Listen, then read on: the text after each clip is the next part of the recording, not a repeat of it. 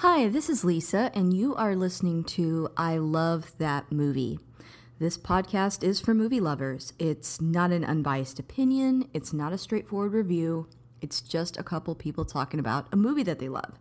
The format is each week I have a guest, and that guest and I discuss a movie that they love, something they're obsessed with, something they connect with. We'll talk about the plot, the director, and the actors, but we'll also talk about the personal connection my guest has with that movie.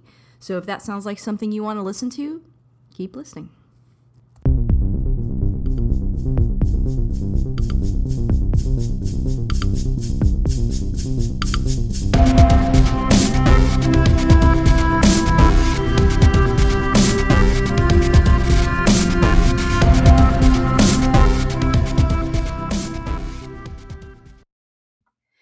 Hey, this is Lisa, and if you want to catch up with me on Twitter, you can find me at I L T M Podcast. I'm also on Instagram. I Love That Movie Podcast. And we have a Patreon. Uh, the show is always free, but if you want to support the show on there, you can at patreon.com slash I Love That Movie.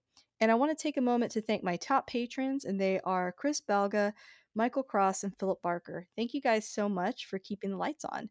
Uh, and if you sign up right now, Uh, for as little as a dollar per episode or dollar a month, um, you get a recap of all the Mandalorian episodes. I'm having guests on every single week to talk about every episode. Um, so, you know, jump on there and catch up with us if you can. Um, I've also got a website, I love that movie podcast dot com, a Discord and a Facebook group. And all, as always, guys, if you enjoy this show, please uh, subscribe to the show and leave us a review if you can. That just helps new listeners find us. Uh, and I have a returning guest today. I have Kara back. Hey, Kara. Hey, glad to be here. Yes. Um. So, you know, it's been a little while since we've had you on. And uh, if I can be a little transparent here, uh, it's Thanksgiving week and it's a busy week. Um, I was like, I'm going to pull out one of my tried and true guests. Yes. um and and have you come back, and and I feel like it's the holidays, like this is when you spend time with friends and family, so it, it just makes sense to have you back on. I think I agree. Yeah, I was just thinking about this, and I think the last time I was on was last Christmas for the Die Hard episode. Man, was it that long ago?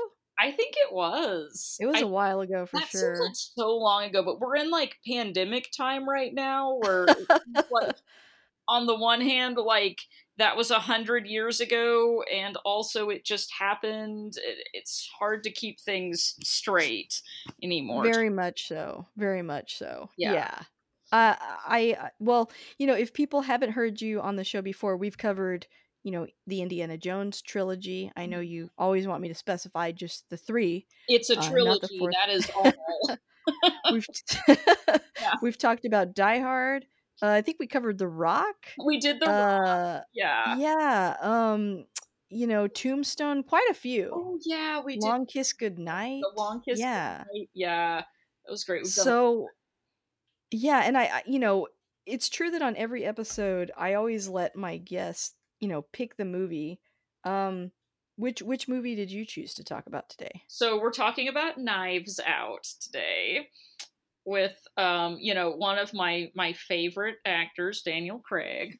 Um, yes. I, I think I've referred to several people on your podcast as my Hollywood husband, but um, he is also my Hollywood husband. The others don't. No shame, no shame. Yeah. So. Um, yeah, so this is a newer movie. You know, Knives Out came out in twenty nineteen, so I'm going to skip that whole, like, when did you see this question? Because I feel like you saw it in theaters. twenty nineteen, yeah. Yeah, yeah, in fact, yeah. I think back when we went to theaters. Yeah, this might have actually been the last movie that I saw in a theater, in fact. Oh, wow. Well, yeah, because after that, were you in Japan? Yeah, Is well, that why? I okay. had just come back from Japan, and I saw this movie on the last day that it was in theaters. So it was like late December, or maybe even January of last year. Um, cause it came out in November and I saw it like the last day it was available. And, um, it wasn't very long after that, that everything shut down, and I had just gotten home, uh, from Japan. So I was like really excited to go to a theater and see a movie in English. Not that there's anything wrong with seeing movies in Japanese, but I like to be able to understand them to... I mean, that's important, yeah. It is, yeah. It turns out... Turns out living in Japan for a year and a half does not necessarily mean that you become immediately fluent, such that you can enjoy movies completely without subtitles. Um, it's just, yeah. So I think this might have actually been the first movie I saw when I came back home, and the last one that I saw in theaters before the pandemic hit. So there's that. Wow. Yeah. Yeah, I can't... I want to say the last movie I saw might have been Birds of Prey, but I'm not sure. But the yeah. only reason why I was seeing so many movies was because I had that like A M C Stub list, and at the time I was trying to watch a lot of stuff for my content on my Patreon too. Oh, yeah. Um, it kind of required me to try to like see as many movies as I could, and then that went away, so I've had to kind of shift away from that model. Uh, yeah. Been covering a lot more T V lately on that, um, and yeah, also, I like remember. I said, The Mandalorian. Yeah, like the last, like when I went to see this, actually, my friend, I saw it with some of my friends from S M U, and uh, one of them was talking about how she'd bought, you know, the A M C thing. I think you have that too, the like subscription or whatever to the movie. Yeah, the you- thing I can never say what it is. It's like the stub list. I don't know. Yeah, and I was like, oh, that sounds like a great idea. I think maybe I'll sign up for that. But then I didn't, and now like movie theaters aren't a thing that we go to anymore. Yeah, like they're around, but there's no new movies, and uh, we're scared. Yeah. So, um, yeah, no, I I saw this in theaters. I was anticipating it and really enjoyed it. Um, before I go too much further, though, I'm going to read the synopsis really quick. Yeah. Everyone's favorite part, uh, where they find out if this is a good synopsis or a really awful one. Um, here we go. The circumstances surrounding the death of crime novelist Harlan Thrombey are mysterious, but there's one thing that renowned detective Benoit Blanc knows for sure. Everyone in the wildly dysfunctional Thrombey family is a f- suspect. Now Blanc must sift through a web of lies and red herrings to uncover the truth.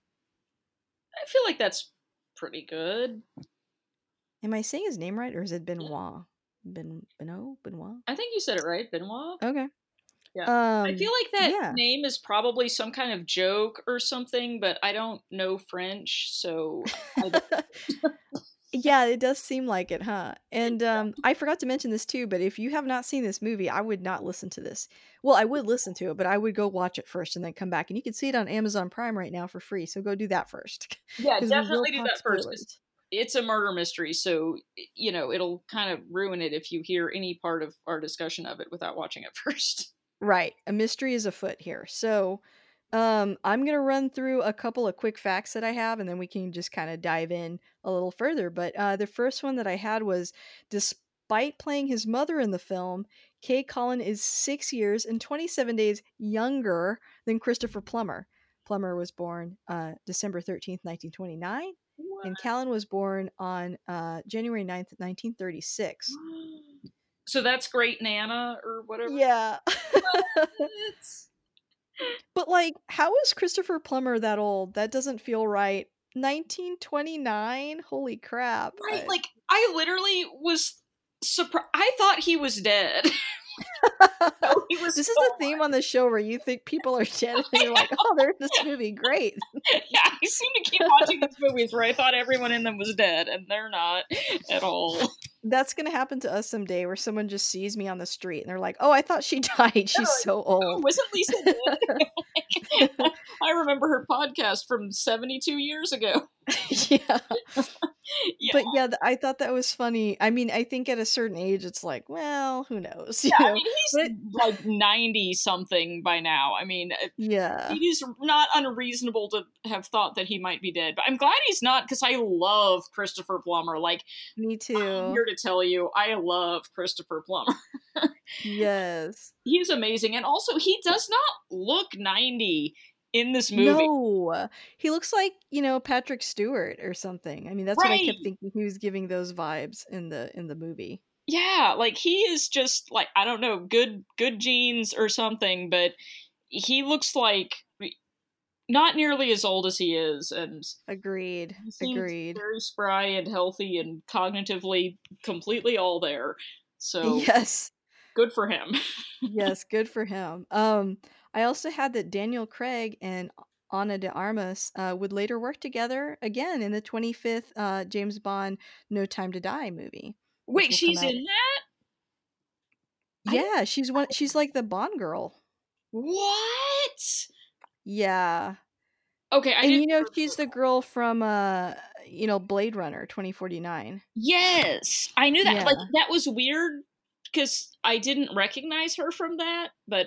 Oh, I- not at all. She looks... They really make her look, like, uh, very dressed down, like, you know, normal nurse. And she's so, like, sexy in Blade wow. Runner twenty forty-nine, and obviously is a Bond girl. But yeah, that's her. I Yeah, I would have never guessed that had I not known that. But I didn't know she was in the Bond movie, which I still haven't seen. Like, is it... Did it go straight to video... or? We don't have video. Nope, it's not out. Um, they, you know, recently, I think it was during, I, I want to say the Oscars, they had Billie Eilish like release the song and everything. And yeah, because of COVID, it's just not, it's not coming out yet. It's just like in the ether somewhere. Yeah. I mean, they're essentially, they're waiting until it can be shown. Oh, okay. So they're not going to release it until they can like have a wide release in theaters? So far, but we'll see if that keeps up. But yeah, it should have already been out. Okay, yeah, because I remember it was like about to come out. Like, in fact, yes. I remember when I saw this movie, I remember seeing the trailers and the posters for it in the theater. Yep, yep. Like, it, it should have been out to come out. Like it was supposed mm-hmm. to come out like late spring or summer of this year. Yeah, and then they pushed it back to like October, November, and then they were like, okay, let's push it back again. Finally, they're like, yeah, it's just, uh, it's just not going to come out yet. Yeah. Which, like, on the one hand, I kind of appreciate that they're not trying to get people to come to theaters. I mean, I'm sure it's not actually a benevolent decision on their part. They're not trying to protect yeah. us. Yeah, I think with what happened with Tenet, you know, it, oh. it just totally tanked at the box office. Yeah. Um, because, I mean, people just, of all the things they're willing to risk, like, everybody has to eat every day. You know what I mean? Like, they're like, okay, I'll go to, like, even a restaurant makes more sense than a movie theater on some level. Right. It, it's hard to justify going and sitting in a room with no ventilation for a few hours, packed in with a bunch of other, like, why would you do that? I, right. Just, yeah. And I mean, you know, there are, I have, have, I do have friends that do go and they're like, no one's there. And I'm like, that's good. But I, I can see why, like, a huge wide release, they're not willing to gamble on that anymore. Because it's like, if no one's going to go, then why release it? You know? Right. If no one's there, it's great for you, the one customer, but they're not going to make any money off of that. Yeah. But actually, so Craig chose Armas for her role in the later film because of the chemistry of them working together in this one. Oh, I love that. I know. She's so good. I, I I'm so glad she's getting, like, more diverse roles to, you know? Yeah. Like, I'm vaguely concerned now thinking about it, and it could be that this is just, like, the way they made those characters look, but, like, I, I mean, she's quite a bit younger than him. I, oh, yeah, she was born in, like, nineteen eighty-eight. Right, and he's, like, fifty? Um... Which, like, by the way, as I said earlier, he is, like, my legit main Hollywood husband, so, like, don't anybody, like, think that I am casting any kind of a, a dark cloud over Daniel Craig. He is, you know, amazing, but he is quite a bit older than she is. I'm not yeah, saying I mean, he's, he's born not like very, very sixty. Yeah, he's he's fifty-two and like could easily be his daughter. So that is like mildly creepy to me that he's like, oh yeah, she should totally be my love interest in this next movie I'm in. But at the same time, like, I, you know what? I'm going to let him get away with that because... Also, I think the term Bond girl has evolved because, I mean, he has a different love interest in this movie, in the Bond movie, because it's that girl from the other one. The oh. blonde girl. Like, she resurfaces from Spectre and, you know, he's like, oh no, she's back and I, I threw it all away for her, but she's back. Like, so I, I don't know that Ana is going to be his love interest, but she's going to be in the movie. And she's a Bond girl because she's like, I guess, the hot one. But I don't know that they're going to have a relationship. That's, yeah, you know what? I'm okay with it. I'm also yeah. like, I just Googled him to look at how old he was. And this photo came up that's him holding a landline telephone. Oh my God. How old is this person? But I think that's actually a recent photo. I just, I don't know why they put that in there. I, I wish. Well, there maybe it was like a, a period piece. Yeah, I don't know what this is that we're seeing. G Q apparently did this this photo spread of him in several different poses, holding like a phone with like the curly cord attached to the, the phone body. Interesting. Very interesting. He's not old enough for that to be a type of phone that he would still be trying to use today. But anyway, it's okay. I'm going to let him get away with that because, I mean, he's a very sexy man. I, think. I know this is a family show, but I'm putting that out there. I understand. Well, my last uh, quick fact was uh, Jacob's line, "You had sex with my grandpa, you dirty..." Um, you know, that's hard to say as a uh-huh. Latinx person, but a uh-huh. dirty, you know, the thing that people say when they call someone the uh-huh. um, yeah. anchor baby. Okay, anyway, I'm not going to like s- read the whole line. Uh, was improvised by Jaden Martell, but it was originally lost in a scene because multiple actors were talking, yelling at once, but Michael Shannon noticed it and he approached Rian Johnson telling him that Martell had a killer line, they should make sure and capture it. Which, as disgusting as the line is, I actually do agree that it was good to have in there. Oh yeah, because you I know mean, that's really, I mean, I think one of the big um kind of themes that comes out in this movie is that, you know, they're they really like to play up this idea of like, oh, these are the, you know, very privileged, wealthy people who got all their money, you know, from their family and like to, you know, present themselves as um like progressive, deserving of that. And yeah, and they're always talking about her like, oh, she's She came here from Uruguay. Oh, she's the Brazilian chick. Oh, she's the Ecuadorian girl. And like, none of them have the slightest interest in her, but they like to trot her out as, oh yeah, we employ this immigrant girl who's really cool. Look how progressive we are. But in fact, they're all horrible people. Yeah, and when push comes to shove, their actual political leanings come out. And that's also an interesting part of the movie.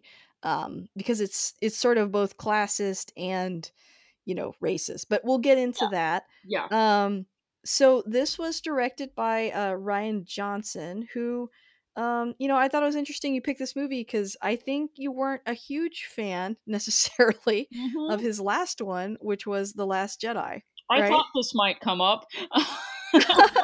I'm not picking on you. I'm not. I promise. Yeah. Now, that's true. I was not a giant fan of The Last Jedi. That's okay. Uh, yeah. It, it, but I don't know that that was because of his directing so much as like, let me just dig myself in deeper here. It might have been more because of how much I, I really have a problem with, um, what's his name? Kylo Ren. Kylo Ren. Yeah. Yeah. yeah I'm aware. Yeah. yeah. I know. I know that's going to be an unpopular opinion, but I just... Oh no, it's not an unpopular opinion. So okay. you're you're fine. Yeah, and it's not that I dislike the actor. Um, what's why am I blanking on his name? Um, Adam Driver. Adam Driver. Yeah. I don't dislike him as an actor. I think he's very funny on. Uh, he came on John Oliver. Uh, the oh yeah, I love that interview. That was yeah, funny. That was like great. Always calling him thirsty stuff. Yeah. Yeah, like that was really funny. I I think he's he's a good actor, but I'm sorry that character is not a good villain. There, I said it's just not scary. That's that's fine. It was a very controversial film for a lot of reasons. Yeah. Um, and I think it sort of, you know, it, it influenced how people felt about Rian Johnson, period. And I mean, I think only something as big as Star Wars could do that in such a definitive way. Um, maybe Marvel being a close second. When people don't like a Marvel movie, they're like, you know, some people don't like Thor Ragnarok, and so they're they're therefore they hate Taika, even though they haven't seen any of his other movies. And so Rian Johnson kind of became that way. Not saying you felt that way about him, but no. That is kind of what happened. And I feel like Knives Out helped people that didn't like that movie realize that he can do other things, and that maybe they just didn't like that one particular choice. Um, because he's not responsible for like inventing those characters. He came into that franchise of Star Wars, you know, yeah. after it had already happened. Like there was only so much he could do with that. Um, so I don't for sure, and he did that. choose to go in like a darker direction, which I think is another reason why people didn't love it. Um, mm. So, you know, a lot of people had problems with some of the characters and the choices they made. And I mean, it, it just it went in a different direction than the um, Abrams one did. And that's pretty much why by the third one, they were back to that. Um, but yeah, I think, you know, in a movie where he's not constrained by people's uh, perceptions of different characters and the expectations are nowhere near as high. Um, you know, it was like a refreshingly different project, and I really, I really enjoyed it, and it, it made me happy for him. Um, but yeah, it, I mean, I've really only seen that. I didn't see Looper, but a lot of people really like that movie too. But I haven't, I haven't seen that one. Okay, so let me comment on that one too. So Looper has one of my other Hollywood husbands. I, man, I feel like I just like come on your podcast and am very thirsty all the time. I'm not mad about it. Is it Joseph Gordon-Levitt or no? It's um. Okay, I guess uh, he's my Hollywood husband. Yeah, no, that's fine. You can have him. It has um, uh, Bruce Willis. Die Hard, uh, Bruce Willis. Yeah, Bruce Willis is, is also in Looper. He's he's that's old right. Joseph Gordon-Levitt. Like you're supposed to think that Joseph Gordon-Levitt turns into Bruce Willis, which is insane. But yeah, that anyway. did not make sense to me. And that there were some parts of that movie that like really don't come together for me, and that is one of them. Like I- I'm not believing that they don't look anything alike. Um, so that yeah, was- that was kind of a weird choice. Yeah, I don't. There are some things of that movie that I like. Like it has some Time Cop vibes to it that are really. It has some of that like nineties action time travel film sort of feel to it, and yeah, that part of it is enjoyable. But it does get super dark, and I don't. I don't like like physical like body gore. Uh, kind of movies. Oh, wow. I didn't know it had that. Um, so that part of the movie I didn't like.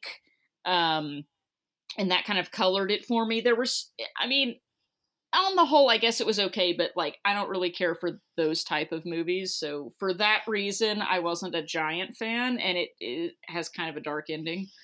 Yeah. Let's talk a little bit. I mean, first of all, this movie has such an incredible cast. Like it's unbelievable how many good people are in this. Oh yeah. Yeah. Like it's a huge cast. And like, that's part of what I really like about it is, I mean, all of the supporting characters are great. So, I mean, it's just, it's really good because all the characters are great. Um, but yeah. Okay. Let's see. I mean, where do you even to start? Um, I know there's so many scenes. It, it is an ensemble cast movie, which is really hard to pull off. You know, there's some great films like, you know, Ocean's Eleven and things like that, where they have like a big cast of people. I mean, this is like, it's kind of, you know, a lot of people compare this movie to Clue, but it's a little bit more action oriented. It's not, it's funny. It's not as funny. And the cast is much larger, you know, of, yeah. of who in this whodunit. So um, it, it wouldn't work, I don't think, without such, you know, Hollywood heavyweights like Daniel Craig and Chris Evans and Jamie Lee Curtis, Michael Shannon, Tony Collette, you know, like just, um, Don Johnson. You know, we already talked. Yeah. Yeah. Frank Oz, like, right. What? Um, everybody, but yeah, like everyone is in this movie. So that is part of what makes this work. They're all getting to do these like really cool character moments with these kind of outlandish characters. I mean, they're kind of big. Um, they are, but yeah, yeah that, They're they're like but that's a real caricature. Go ahead, sorry. Yeah. Oh no, that's yeah. That, that was that was basically it. Yeah, but it's like very much like you can see the influences of movies like Clue, like you said, where right. It's not as like slapstick as that, but at the same time, I feel like there are moments in it that are absolutely like that. Um, they're just delivered in a more like deadpan way. Um, like mm-hmm. Daniel Craig in particular is like, I was just, I was not expecting him to be funny. I didn't realize he was going to try to be funny in this movie. So like that might've been sort of what made it even more funny for me, because I just was not expecting it. And he does like such a deadpan delivery of like most of his funny lines. Uh, it's just hilarious because I think of him as Bond, like he's double right, um, and that's not a funny role at all. And so I just, I didn't right. know he could be funny because I've never seen him in anything funny. Like, he's been in Bond and like that awful Tomb Raider sequel. Not the recent one. That one was good. Um, but the one with... Oh, I forgot he was in that one. Yes. He was just like the young, hunky looking dude who was, you know, a minor character. Um, and there was like no substance to it. Like, and I think, was he in that... Um, was that escape from a some kind of like Nazi prison camp movie from the nineties? Oh man, uh, or I think, like yeah, wasn't he in that? Uh, wait, I gotta look this up. I could Defiance, right? Yeah, was it Defiance? Yeah, it's two thousand eight. Like that? Yeah, I think that's what you're talking about. I think that's probably it. Yeah, and that was a serious role. You're right. I the only time I've seen him be really funny is I saw him, you know, when he would host like S N L. Mm-hmm. I thought he was refreshingly funny in that. But you're right. This is like such a different role for him, and also uh, such a big choice to have that, you know, mm-hmm. K F C C S I accent, as Chris Evans put it. Yes, and it's it's clearly um, not his real accent, and like right. the fact that it sounds a little bit affected just kind of like adds to the silliness of it. Right, because it sounds like nobody in the South sounds right. It doesn't. Foghorn, Leghorn. I think they also say, yeah, yeah. Um, but it's okay because the movie feels like. It's not surreal, but there are things about it that seem fantastical, so I go with it, you know? Yeah, and, like, I love that about it, because, like, Clue is one of my favorite movies, and I love it because it's just really silly humor, and this has that type of humor in it, even though it's, like, delivered a little bit differently. It's, like, I mean, it's not serious humor. It's real silly. Yeah, and I think it's like that that humor sort of undercut, not undercuts, that's the wrong word, but I think it, it helps um, you to have fun, you know, instead of it just being like a scary murder mystery where you're focused on like all these people being in danger and like, oh my gosh, Christopher Plummer's dead, like we're distracted by like all the fun. Yeah. Um, and I think that that's, that's really enjoyable. Um I, I know you said you don't know where to start. Do you want do you want me to throw out yeah, like sure. a favorite scene? Yeah. Okay. So it's kind of um I guess like again, not to get too like political or anything like that, but one of my favorite scenes is that scene where I believe it's Don Johnson is the one that he kind of I mean, there's some like little pot shots at Trump, which is really interesting watching this even just a year later as to how those scenes seem now. Um, yes. But, you know, Don Johnson's character is going on and on about, you know, people coming here legally and blah, blah, blah, blah. Not only does he call her over to get her to weigh in, which puts her in this really awkward position. And I think like illustrates a point of sometimes, you know, pulling in your one friend that this applies to and making them the spokesperson, and how, you know, because she works for them, she can't actually say anything about how she feels. And um, so he pulls her over, and then not only does he say all this stuff and he subtly praises her, but then he like hands her his dinner plate. Yes, I love that. It's like just the attention to detail in this yeah movie is incredible. It's like, I don't know if this could be any clearer, but you're the help. And she's like a nurse. I mean, she's not their maid. Right. She's like, better what? educated than he is. Like, right. That's- and she kind of doesn't say anything. And, you know, the other uh, people in the family, like Tony Collette, they make this big show of being really, really, you know, oh, that's so offensive. How dare you say that out loud? But then later that's going to come up again. But it, it just sets so many different funny little... not traps, but like I guess like foreshadowing of what's going to happen later. Oh yeah, absolutely. Yeah, I I love how they do that. Like, and they really bring up like very timely characters. Like these are things that are like going on right now. Like the, the internet troll son of uh, yeah. yeah. Oh yeah, the kid from uh he's from uh, uh It, right? Oh, oh! I forgot. Yeah, Jaden Martell. I believe. I believe he's from Yeah, yeah, it. Okay, that he makes was uh yeah, I think he was the kid that like that took the gazebos. Yeah, okay, that sounds right. Yeah. I didn't recognize him, yeah. But now that you say that, that makes sense. Yeah, like I just I love I just think of him as, you know, the Nazi child that was masturbating in the bathroom. Like that's Yeah, that was hilarious too. I laughed so hard when he said that. But it's like that's that's a thing that is just that's part of our like very current like cultural life of, oh yes, these, you know, Nazi internet trolls. Someone has a nephew who's like that or a cousin or whatever. Um, yeah. They really like made these over the top characters that are also very, very relevant. Yeah. And like Rich, like a uh, Richard, um, Don Johnson's yeah. character that's saying all that stuff. Like he's not even successful at all. Like he's not even actually a family member, like he's an extended family member, so right, it's just funny some of the characters that have like the biggest opinions mm-hmm. are like the furthest away from the nuclear family anyway, right? Like uh like know. Tony Collette also, she's like the wife of the dead son that isn't even in the movie and owns that, like it's she's clearly like a Gwyneth Paltrow kind of character who has the yes. Flam or whatever her like yeah it's like Goop, it's obviously making fun of Goop yeah Goop and-, and it's not successful because she's like essentially stealing money from Christopher Plummer yeah yeah and it's just like complete nonsense and they're all like talking about how successful they are and they literally are not. Yeah. and, and then they're talking about this nurse like she's, you know, some kind of project of theirs that they're like charitably taking care of. She's like the best educated, most successful one of the bunch.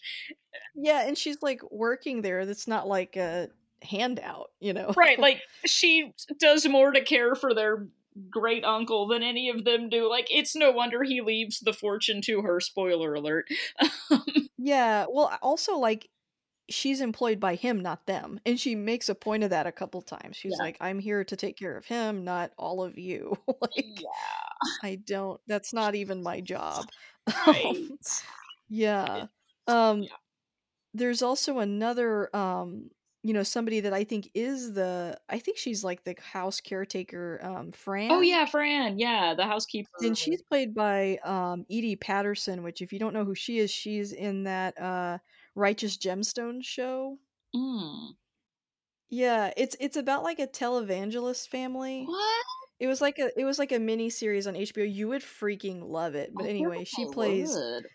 Yeah, it, it's funny. Her role in this movie is so subdued compared to her role in Righteous Gemstones. But she plays like the sister and like um the Righteous Gemstones. Are, it's kind of similar to this in a weird way, where like the dad is like the rich pastor and then he's got these like useless children that huh. have different jobs, but they didn't really actually contribute to their wealth. And so Edie plays the sister and, you know, she's of course like a second class citizen in this family because she's like a woman. Of course. Um, so she's always in competition with her two brothers, um, and the dad's like always ignoring her. And it's pretty funny. I, I recommend it. Sounds like my but, childhood. Yeah. Oh Lord. Um, but yeah, like I think I think you'd like the show, but um I noticed that this time I'm like, oh man, that's her. Like now I know who she is. She's a comedian and very, very funny person. Okay, I need to look up this other show. That sounds yeah. interesting. I'm gonna look that up.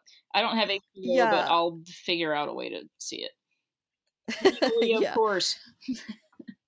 Yes. Yeah. Um, but yeah, I like I like her character too, even though she's not in it very much. She's yeah. a funny lady, and she's like um, a main, or she's an important character in it, even if yes, she plays into the plot, and she's one of the only good people. Right? Yeah, the like the good people are the ones who are like the more humble characters. Even though, like, I say more humble, uh, referring to, like, their personality, not necessarily referring to their abilities, because, you know, the sure. people that are in the, uh, that in Christopher Plummer's family are not yeah, humble personality-wise, yeah, but the Thrombies, like, they don't really have a lot of redeeming qualities to them. Right, right.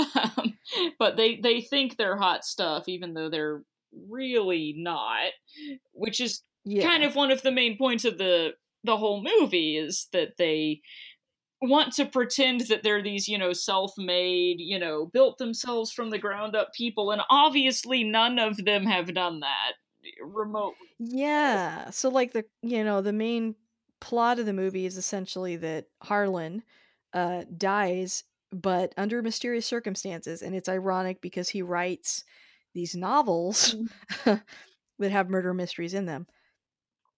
And uh, he it, it looks like a suicide, but there's enough shadiness to it that um, the police are called and the F B I and, um, you know, uh, Lakeith Stanfield, um, who plays Lieutenant Elliot, seems to be like the main detective until we're introduced to Daniel Craig's character. Yes. Um, who is sort of like a Poirot almost. Yeah, it's like right? a Poirot meets Columbo kind of character. Yeah. And, um, you know, basically as he starts interviewing the whole family, we learn that everybody had a motive, that pretty much everybody was running out of money um for various reasons, and so they really all had a motive to kill him um because he was like cutting them all out of his will. Yeah, like one by one, and we find out that he was cutting them off, and they why even tell them that? Just yeah, just do it. Like, why tell them that? Like, now they're gonna try to kill you. Surprise. Yeah. I mean, you write these novels, you know that. But um, yeah, so, you know, Daniel Craig spends the whole movie trying to figure out who did it. And I mean, you know, Marta is like our central character that we really feel for, the nurse. Um, and she's so pure and good um, that, you know, we're kind of following her the whole movie, and it, it gets more and more complicated, um maybe a little unbelievable, but but fun, right? Know? It's like, it's a comedy, and it's it, yeah it's silly comedy, but also like it's a murder mystery in like the old style, like the Agatha Christie style, where, yes, like, definitely everybody's a little bit over the top because, you know, okay, well, I don't want to get at, give Agatha Christie the credit of saying that she was making caricatures of people to, you know... Oh yeah, she's a little xenophobic. She's but, probably uh... a little bit just plain racist. Yeah. Yeah. Um, although that's not to say I don't enjoy her books, like, uh, and then there were none, like, good book, but she was clearly a talented author, but yeah, I don't think she was doing the social commentary that was happening in this movie. Yeah, she was of her time, and I feel like they've done a good job of like updating some of them uh, of her stories, and I think there there's plenty to to update, and yeah, um, you can bring it into this century, but yeah, I know what you mean. Yeah. Yeah, it's like I appreciate the influence there, and like she had some talent, but also like, yeah, maybe it wasn't talking about the social issues that it, it could have been. Yeah. But yeah, this one does do that, and it kind of like turns on its head the whole like, you know, oh, the butler did it, you know, kind of theme. Like it was oh, for sure. Yeah, like because I think that's yeah. like a natural, not natural, I shouldn't say that, but it it it's a it's something that we all jump to the conclusion of, right? Mm-hmm. If somebody rich uh, is, you know, someone steals for them or kills them, then oh, it's got to be someone poor that's close by, yeah. almost like something. Uh, a, You know, and and that is often that happens in real life. Where like, oh, maybe the maid did it, or maybe mm-hmm. you know. So, um, in this movie, they like explore that a little bit. But I mean, she doesn't have the motive and the personal connection that the family does. It really makes more sense that the family did it, and it's more likely statistically. Well, right? Yeah, that's usually, you know, how you get killed is, you know, by some other family member or domestic partner or something. Um, clearly, sorry, I was drinking some water there. Um, oh, you're fine. Yeah, like clearly all of these people had motives to kill him, and you just like slowly learn more and more and more like how, you know, everyone could potentially be implicated.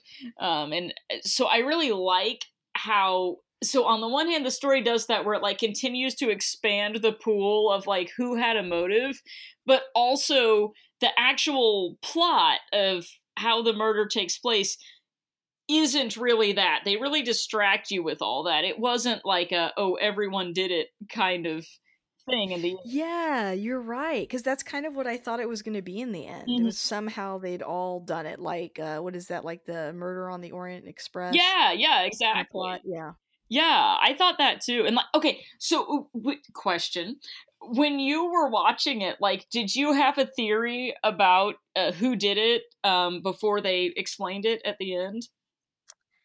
Yeah, I mean, honestly, I thought it was going to be a they all did it kind of thing. Or I thought he was, like, not dead because he wrote those books. And yeah, that's what like, I thought, too. I thought know? it was going to turn out that, like, he wasn't really dead. And this was, like, a big test of everybody to see what they would do. Yeah. Yeah. And I kind of hoped that wasn't going to happen because I'm like, if I came up with that, that's not that great. um, but, uh, so I was hoping for it not to be that. So I I found the conclusion pretty satisfying because I didn't I didn't necessarily guess that. I suspected uh, Ransom. Mm-hmm. Uh, I mean, his name is Ransom. Um, right. But um, I I started to really turn on him when they got dinner at that diner. Oh. Like even before she got sick, uh-huh. I was like, hey, like I don't like this guy. Yeah, he clearly um, had additional motives that were questionable.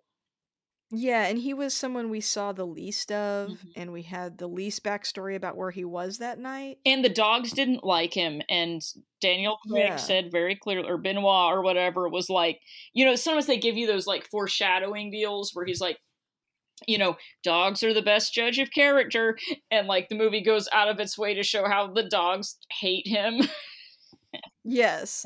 And I just felt like, like I was saying, like, because we don't see him a lot and we saw everyone else, I'm like, we don't know where he was. Mm-hmm. So that had me kind of suspicious of him. Mm-hmm. Whereas everybody else, I'm like, we kind of know what they were doing that night. Right.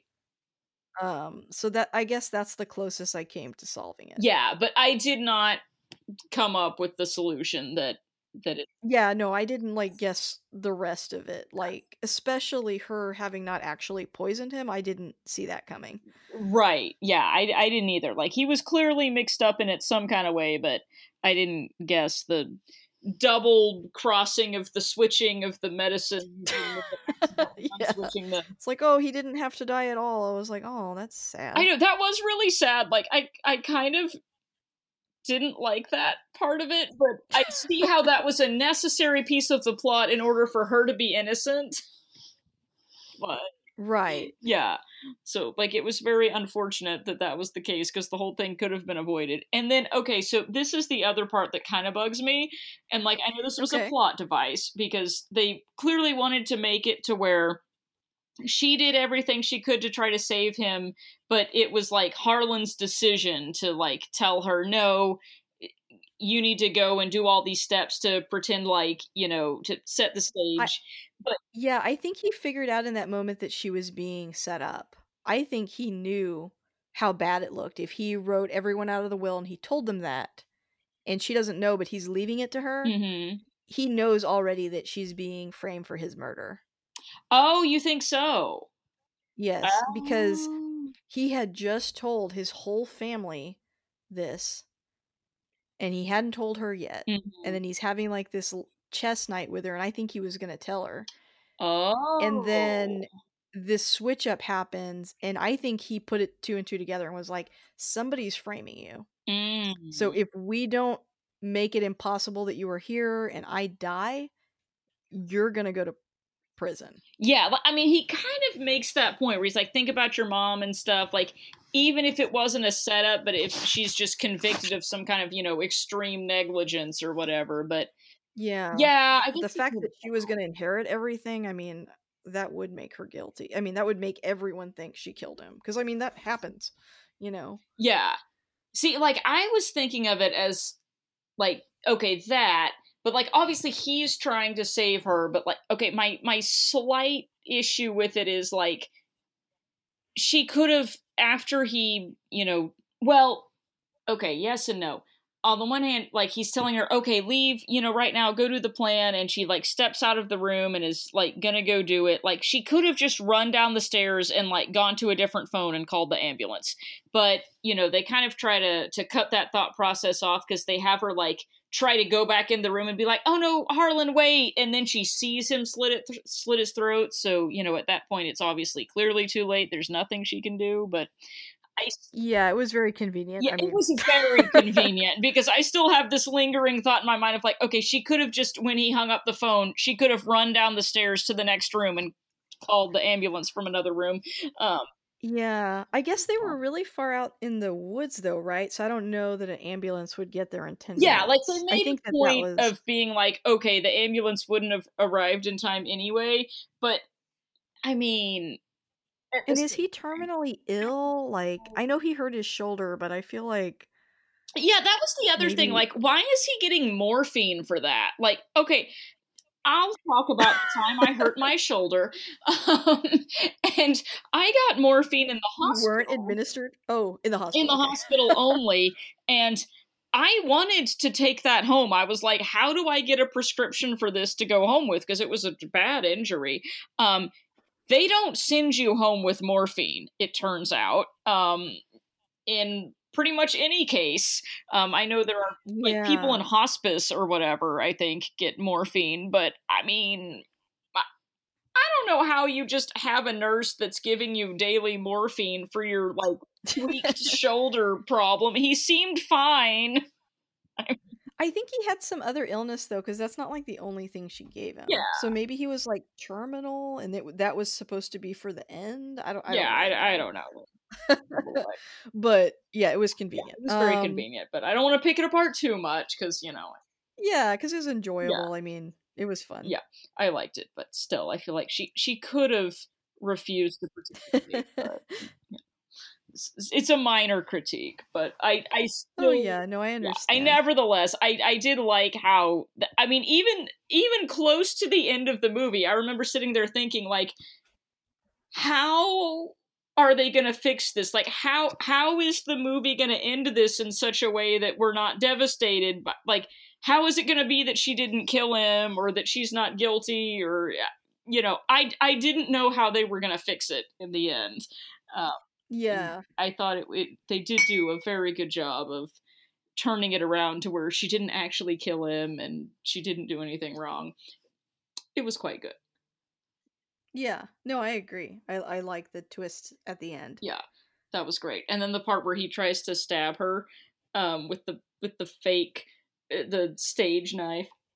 He's such a like S O B man. Mm-hmm. Like he's such a son of a bitch. Like he's so evil. Oh yeah, he was terrible. And I love that she throws up on his face, like, at the end. That was so wonderful. It was the best. I really liked Michael Shannon in the movie. Oh, yes.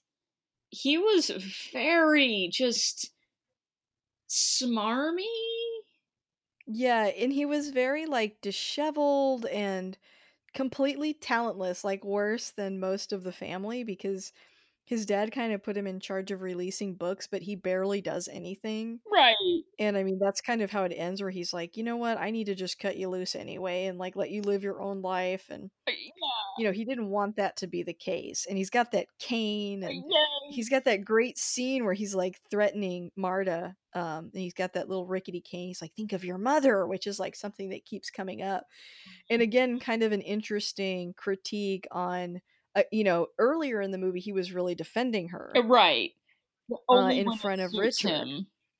Right. But then he was able to turn that around and be like, oh, well, isn't she, you know, illegal and da da da da. And uh, we, we never actually find out if that's even true or not, right. by the way. Yeah. The um, only thing is when Meg tells her later, she's like, oh, sorry, I told everyone your mom's illegal. But, like, we don't know. Oh, that's right. That's right. Yeah. Like.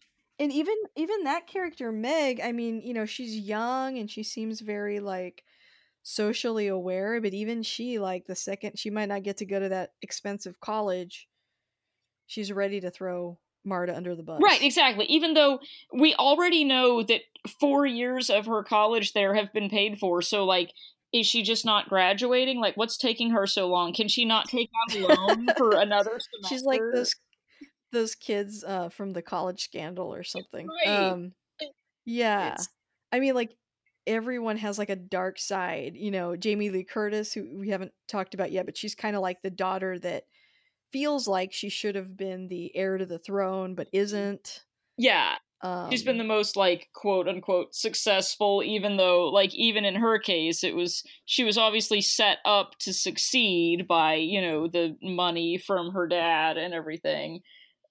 Yeah. And then, like, that scene where, uh, what's his name? Uh, Chris Evans is like, you know, this is my birthright. And they're like, your dad bought this mansion in the eighties. like, like he hasn't even been rich that long. Like, none of you had anything to do with that.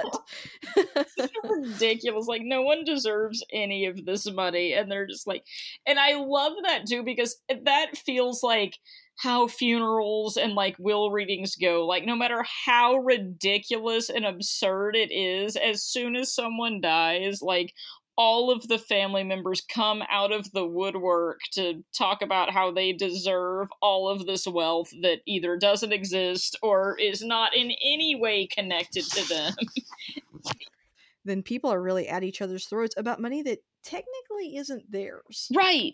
Like, why are you, know? you like, ruining all of these relationships that you have and embarrassing yourself over something that isn't yours? Like... Yeah, and it's like how, you know, just like them being upset that, that Marta ends up with it, I mean, that, you know, they have even less, you know, uh, connection, because it's like they didn't even, like, really do anything for their dad to earn that. Right. They, they were just born. Him. Like, they're just constantly, they've gotten so much of his money already. He, like, bankrolled all of them all their lives. Like, they have yeah. so much of that money. Why do they feel entitled to the rest of it? Because that's how people do when someone dies. Like, I get it. Like, it was a good representation. And, like, speaking of good scenes, like, when, uh, when Marta's going in and uh, Benoit is telling her, like, oh, yeah, don't worry about the will reading. It's, it's very boring and, you know, everything. And then she goes in and, of course, it's anything but very boring. It's extremely dramatic. It's Yes. yes, this is how people are when someone dies. Like, I know. Completely irrational. Like, I I don't understand what this process is that makes people completely lose their minds, but that seems to be I, what happens when someone passes.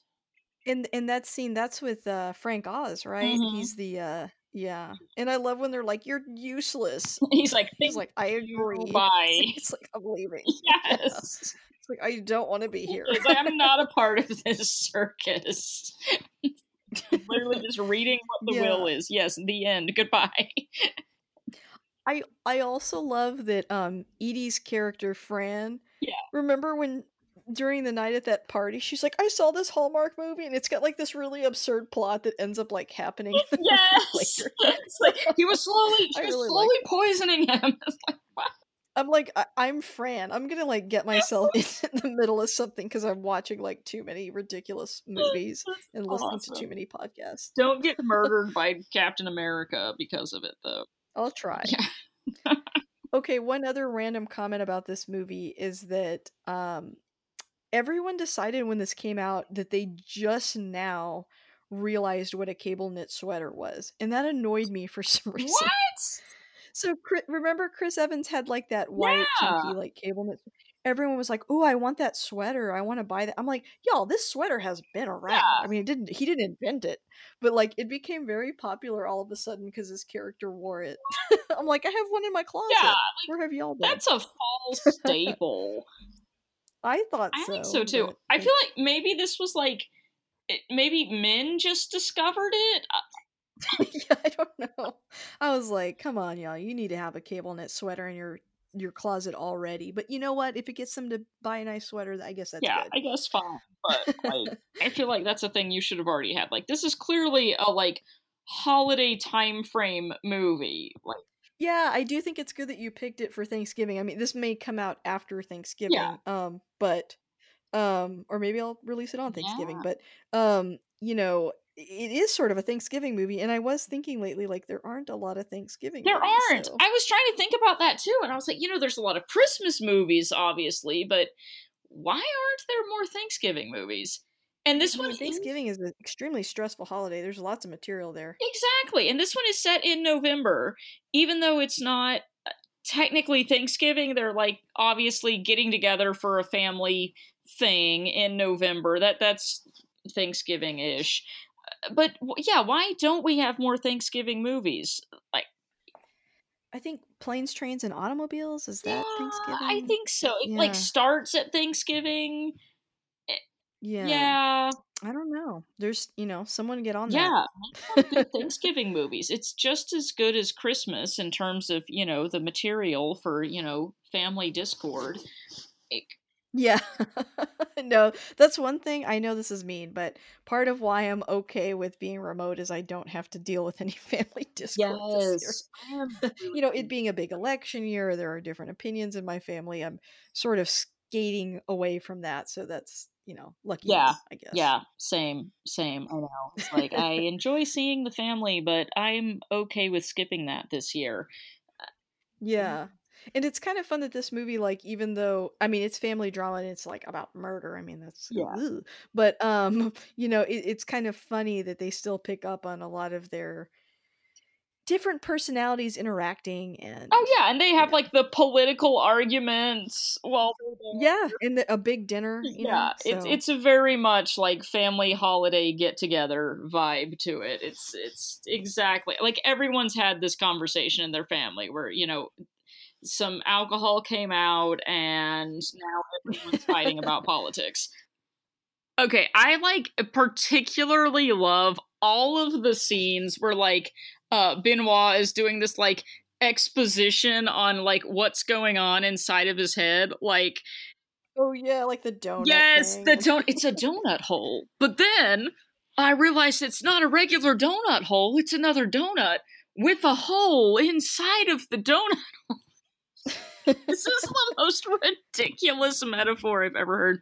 Uh, it's so good. And then when he's telling her about like the book that he read that was about like, you know, how he just arrives at the bottom of where like, you know, the story arc goes and then he just goes to the end of it and the truth falls in his lap. And he's like, oh, it's called like the rainbow arc. And she's like, oh, I haven't read that. And he's like, oh yeah, me either. No one has. But anyway, here's what this is about. It's like, this is This is gold. It's comedy gold. Yeah. And then what do you think about the twist? Um, I, I guess it was Ransom that hired him, right? Yes. And he would not have been found out otherwise. Yeah. What a idiot. Yeah. All he had to do was nothing. And I feel like this is what extremely privileged people do when presented with, you know, a crisis. They panic. And if they would just not do anything, it would go away. But they, they're like unable to stop themselves from reacting and just dig themselves in deeper. It- um, speaking of that, when he, you know, finds out that there's a loophole because Fran figured him out and threatens him. Yeah. And he's like, I know what you did um, because of the toxicology report. Right. Um. And then they blow up that whole lab. He, like, convinces Marta to do that, which I feel like that could have come back on her later.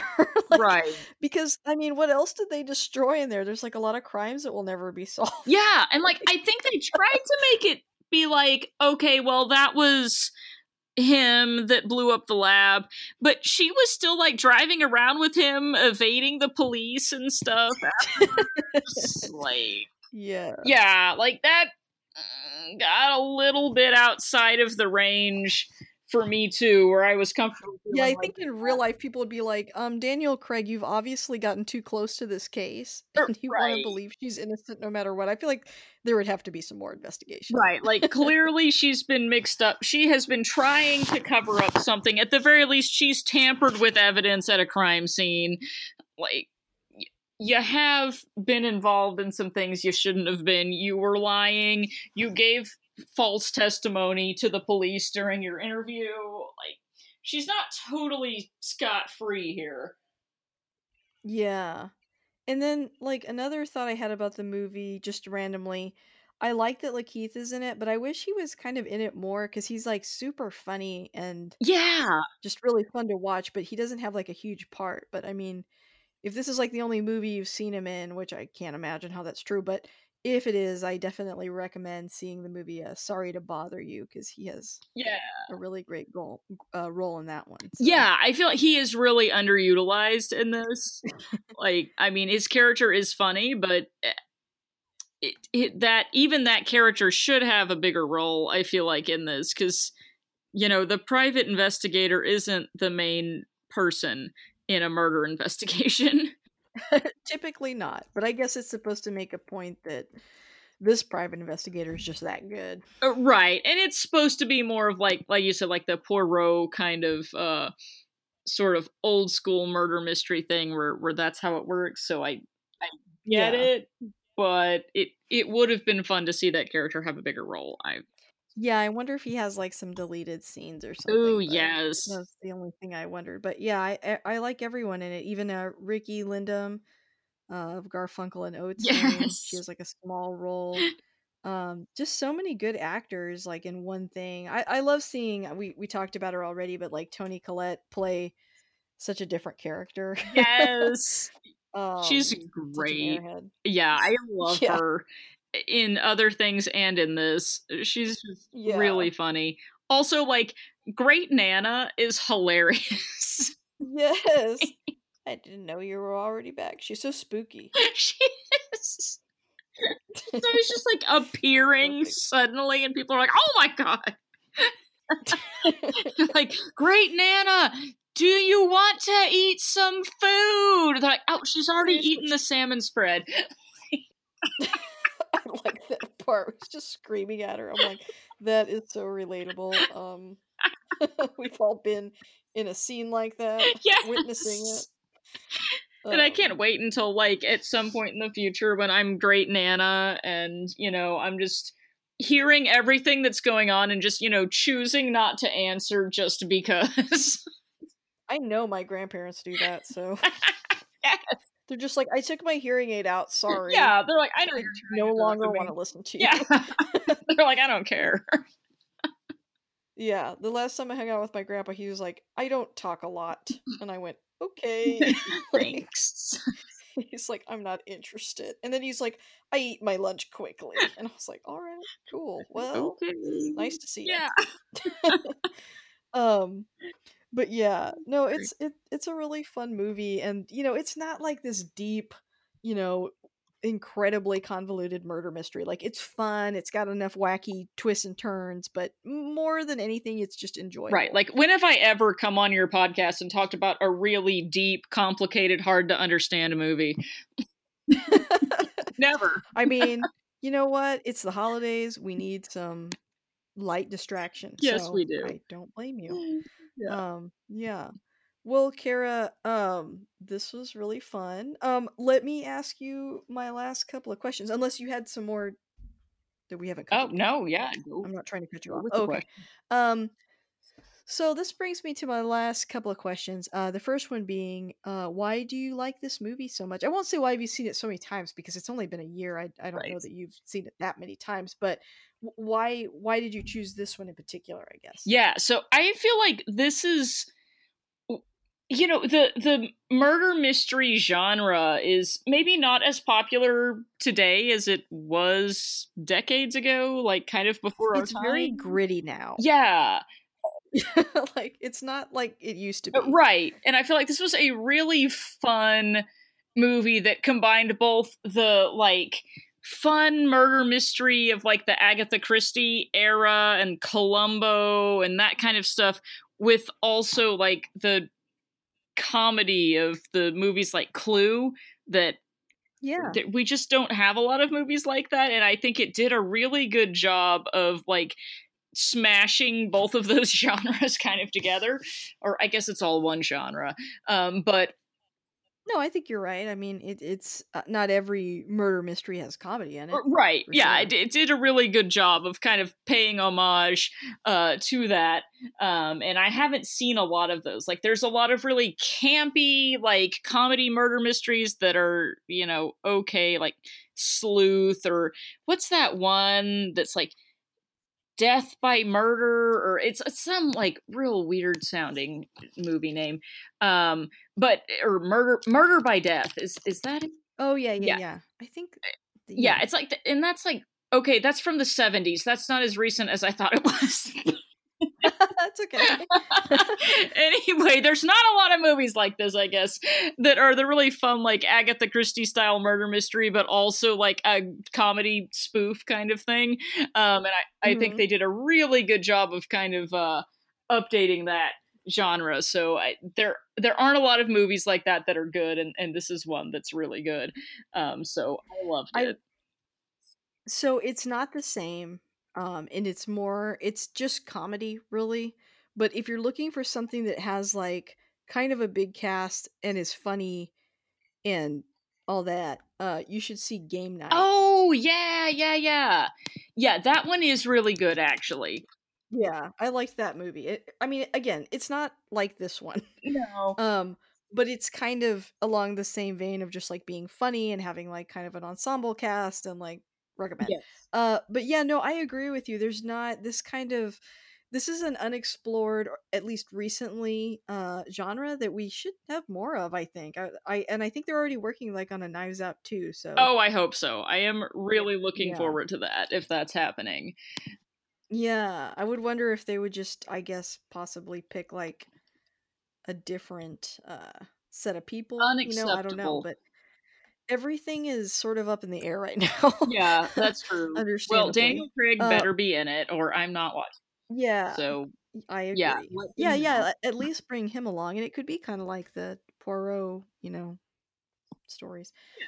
Um, but yeah, I, I agree with you. And and so, I mean, you kind of already answered this, but like, how, how do you pitch this to someone that hasn't seen it before? Oh, yeah. Well, I mean, I would just say it, it's... Ooh, how would I pitch that? You know, having completely spoiled the movie now, if they listened to the episode up to this point, um, it's going to be hard to sell that because they already kind of know the ending. So that will be unfortunate. But if they had not listened to all this, I would say it's a really fun... Well, you know, wait, I take that back, even though I haven't said anything yet. It is kind of in that style of like a Columbo murder mystery where you start out knowing who the murderer is, but that's not the point of the story. You know, the story is seeing like how it unfolds and how the investigator kind of gets the person to slowly open up and, you know, sort of not tricks them, but kind of, you know, gets them to confess what happened. And And this does follow that pattern, but then also at the same time, there's that twist at the end where, you know, she didn't really do it. But it's that it's that type of genre of murder mystery that, you know, you just don't see a lot of. So it's really refreshing, I think, to to see a movie that's kind of uh, pays tribute to to the classics, but also has a modern twist on it. Um, so if you like anything to do with murder mysteries or classic, you know, fiction um, to do with that. Oh, that's my dog barking. You can probably, yeah. So that was, that was Snow barking. Okay. But yeah, no, this is like, there just aren't that many of this kind of genre of movie where it's kind of like classic whodunit, you know, literature, but also really unexpectedly funny. Or I guess if you go into it knowing that it's going to be a comedy, it's not unexpected. But I didn't think Daniel no, Craig was going to be funny. And it turns out he's really funny. So yes. People should watch it just pretty much for that reason alone, in my opinion. I agree. Well, uh, Kara, this was super fun. Thanks for coming on my holiday episode. I might steal you again around Christmas time. Oh, so yeah. I'll let you know. Please do. We can do Die Hard two. Yeah. The uh, second wh- best the Christmas of- movie. What what what's the is that with a vengeance or uh, no? That's the this is the airport one with um oh, okay. that has the guy from uh uh what's his name uh that we met at a Star Trek convention who's you know from uh, Deep Space Nine as well who's the bad guy. Uh oh man, his name is da da da. He was he's Death, right? Yes, the, yes, that's uh, him. Um oh, what's his name? Hold on. I'm searching it now. It's uh, I can't believe we met him. That's such a weird thing to think about. I know. I hope I didn't like harass him too much because that was weird. I'm sure we did. We were young. Uh, um, William Stewart. Wait, no, no that's William his Sadler. Name in the movie. Wait, yeah, yeah William Sadler. Sadler. Yeah, that's yeah. his name yeah. in real life. Yeah. You're like I met him, but I mean, name. We didn't hang out. Yeah, yeah. Um, Um, anyway. Yeah. yeah. Oh my gosh. Okay. Yeah, we should do that. That would be really fun. Yeah, we should definitely do that. Okay. Nice. Awesome. Well, thanks. Yeah. Well, thanks again for coming on. Yeah, thanks for having me. Always a pleasure.